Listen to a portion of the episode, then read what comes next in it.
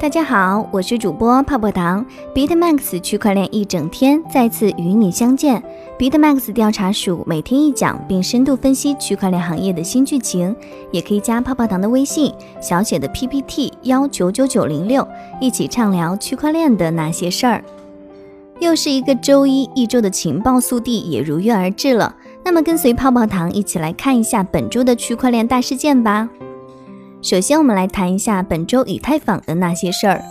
威神力推以太坊客户端启动 ETH 二点零一阶段。以太坊联合创始人公开表示，他正在积极推动以太坊二点零一阶段实施工作。用他的话来说，我们一直在积极推动一些客户端团队尽快启动以太坊二点零一阶段工作，因此我们也可以更好地了解以太坊二点零第一阶段的实际运作方式。在最近召开的以太坊2.0开发人员电话会议中，他透露，一个在零阶段工作上有些落后的以太坊客户端应该开始一阶段工作了。他解释说，以太坊2.0的一阶段工作不需要进行任何研究，基本上所有的工作都是规范化的优化和开发。从概念上来说，我觉得一阶段规范其实是非常简单的，因为许多与一阶段硬性相关的工作已经在零阶段完成了。七连阳市值突破三百六十亿美元后，疯狂的 ETH 会出现反转行情吗？昨日傍晚时分，比特币价格久违的冲上了一万美元，难得的在周末点燃了市场情绪，牛市以来之声开始多了起来。由此可以看出，一万美元已成为牛市的基础条件，只有到达一万上方，牛市的概念才会变得实际起来，价格才是最诚实的。不仅是比特币。ETH 也久违地刷新了一年以来的新高，最高位置达到三百一十八美元。而在过去的一周，说是由 ETH 带领行情也不过分。毕竟一周百分之三十的涨幅，ETH 已有整整一年没有做到过。而且对于排名第二的主流币出现这样的涨幅，本身对市场就是催化剂。一线报道，七月二十七日，行情显示连涨七日后，ETH 价格仍然在继续走高。目前已经突破三百二十美元，重回去年六月水平。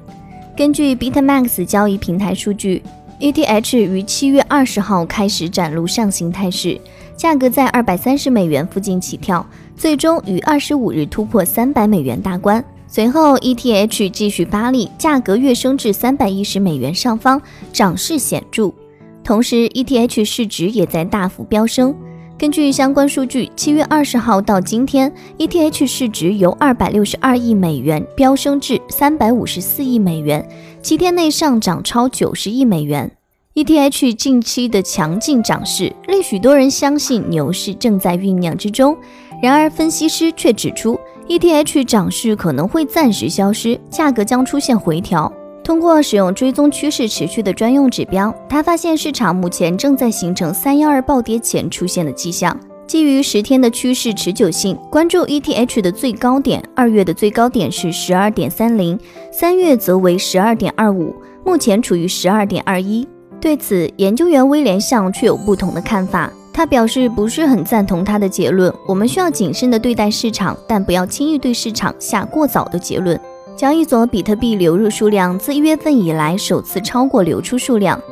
根据一份新报告的数据，自一月以来，流入加密货币交易所的比特币数量首次超过流出加密货币交易所的比特币数量。根据截止七月十九号的数据，发现本月进入交易所的比特币数量已经超过离开交易所的数量，这逆转了今年以来一直持续的比特币离开交易所而不是进入交易所的趋势。这种趋势正在逆转，这其中意义重大。三月，极受冠状病毒激发的市场崩盘，比特币的价格几乎下跌了一半，大约有九万两千比特币从交易所流出，这是一个月以来交易所流失的最大金额。或者，正如 Glassnode 本身在五月份报告中所说的那样，这是比特币历史上最大、最长时间的 BTC 交易所余额下降趋势。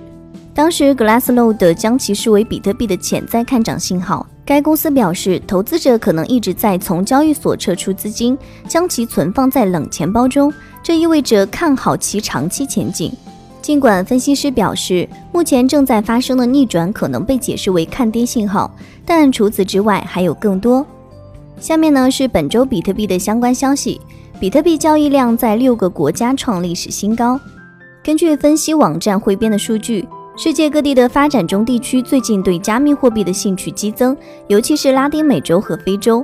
加密研究员在推特上写道：“本周早些时候，有六个国家的比特币交易额创下历史新高：印度三百四十万美元，加纳一百七十万美元，菲律宾一百万美元，阿根廷一百万美元，墨西哥七十万美元和埃及十五万美元。”数据表明，自年初以来，这种趋势一直在继续。非洲正式成为比特币 P2P 交易的下一个重要枢纽，拉丁美洲的交易量也在不断增加。印度最近在 P2P 交易界声名鹊起，可能是因为政府对加密货币采取了新的有力措施。印度的比特币交易额正在经历大幅增长，达到二百七十万美元，非常接近二零一七年创下的历史新高二百九十万美元。阿根廷的比特币交易量也在增长，不断上升的通货膨胀、金融管制以及获取外币困难，比特币作为一种价值储存手段，在阿根廷人中具有特别的吸引力。因为他们面临着危机，而在短期内没有改善的迹象。P2P 交易在这些地区很受欢迎，因为它使在受制裁国家开展业务变得更容易。在这些国家，集中式交易所很难提供普通服务。央行数字货币也有了新的动态，央行数字货币稳步推进，测试进入打开 C 端流量入口步骤。近年来，央行数字货币的研发进展备受市场关注。近期，滴滴方面宣布，央行数字货币研究所与滴滴出行正式达成战略合作协议，共同研究探索数字人民币在智慧出行领域的场景创新和应用。此外，还有消息称，央行正计划在美团点评运营的平台上测试其数字货币。央行近期与上述公司开启的测试，预示着从2014年就已经开始启动数字货币研究，正式进入打开 C 端流量入口的步骤。也就是说，数字货币已经开始在特定银行以及应用中小范围流通。那么，这也就意味着央行的数字货币距离我们真的已经不远了。中南财经政法大学数字经济研究院执行院长、教授盘和林对证券日报记者表示。既然已经开始落地测试，那么数字货币的框架也初见雏形，包括数字账户、电子钱包等带来的广义账户体系和银行账户松耦合的结构也将开始逐步显现效果。传统的银行账户支付体系将迎来改变。蚂蚁集团升级蚂蚁链，建指全球最大的价值网络，变更品牌名，宣布日上链量超一亿次，发布软硬一体机，这是蚂蚁区块链今天带给大家的惊喜。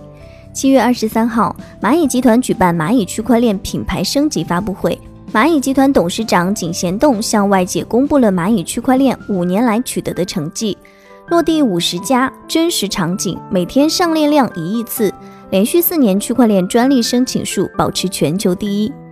因为相信，所以看见。以上成绩的取得离不开蚂蚁区块链对技术的相信。蚂蚁集团从二零一五年开始布局区块链。从立项第一天起，蚂蚁区块链就相信区块链是数字时代可以重构信任体系、激活数字时代的发展和腾飞的技术。区块链将像移动支付一样改变数字时代的生产和生活。同时，为了能够将技术用于解决真实的问题，创造真实的价值，蚂蚁区块链还提出了“三做”和“三不做”原则，即做能解决实际问题和有社会价值的问题，做核心技术，做开放生态。不做空气币，不做不合规的事儿，不做侵犯用户隐私的行为。下一个消息呢是美国银行业监管机构批准联邦特许银行托管加密货币。根据七月二十二号的一份声明，美国货币监理署正在授予联邦特许银行托管加密货币的特权。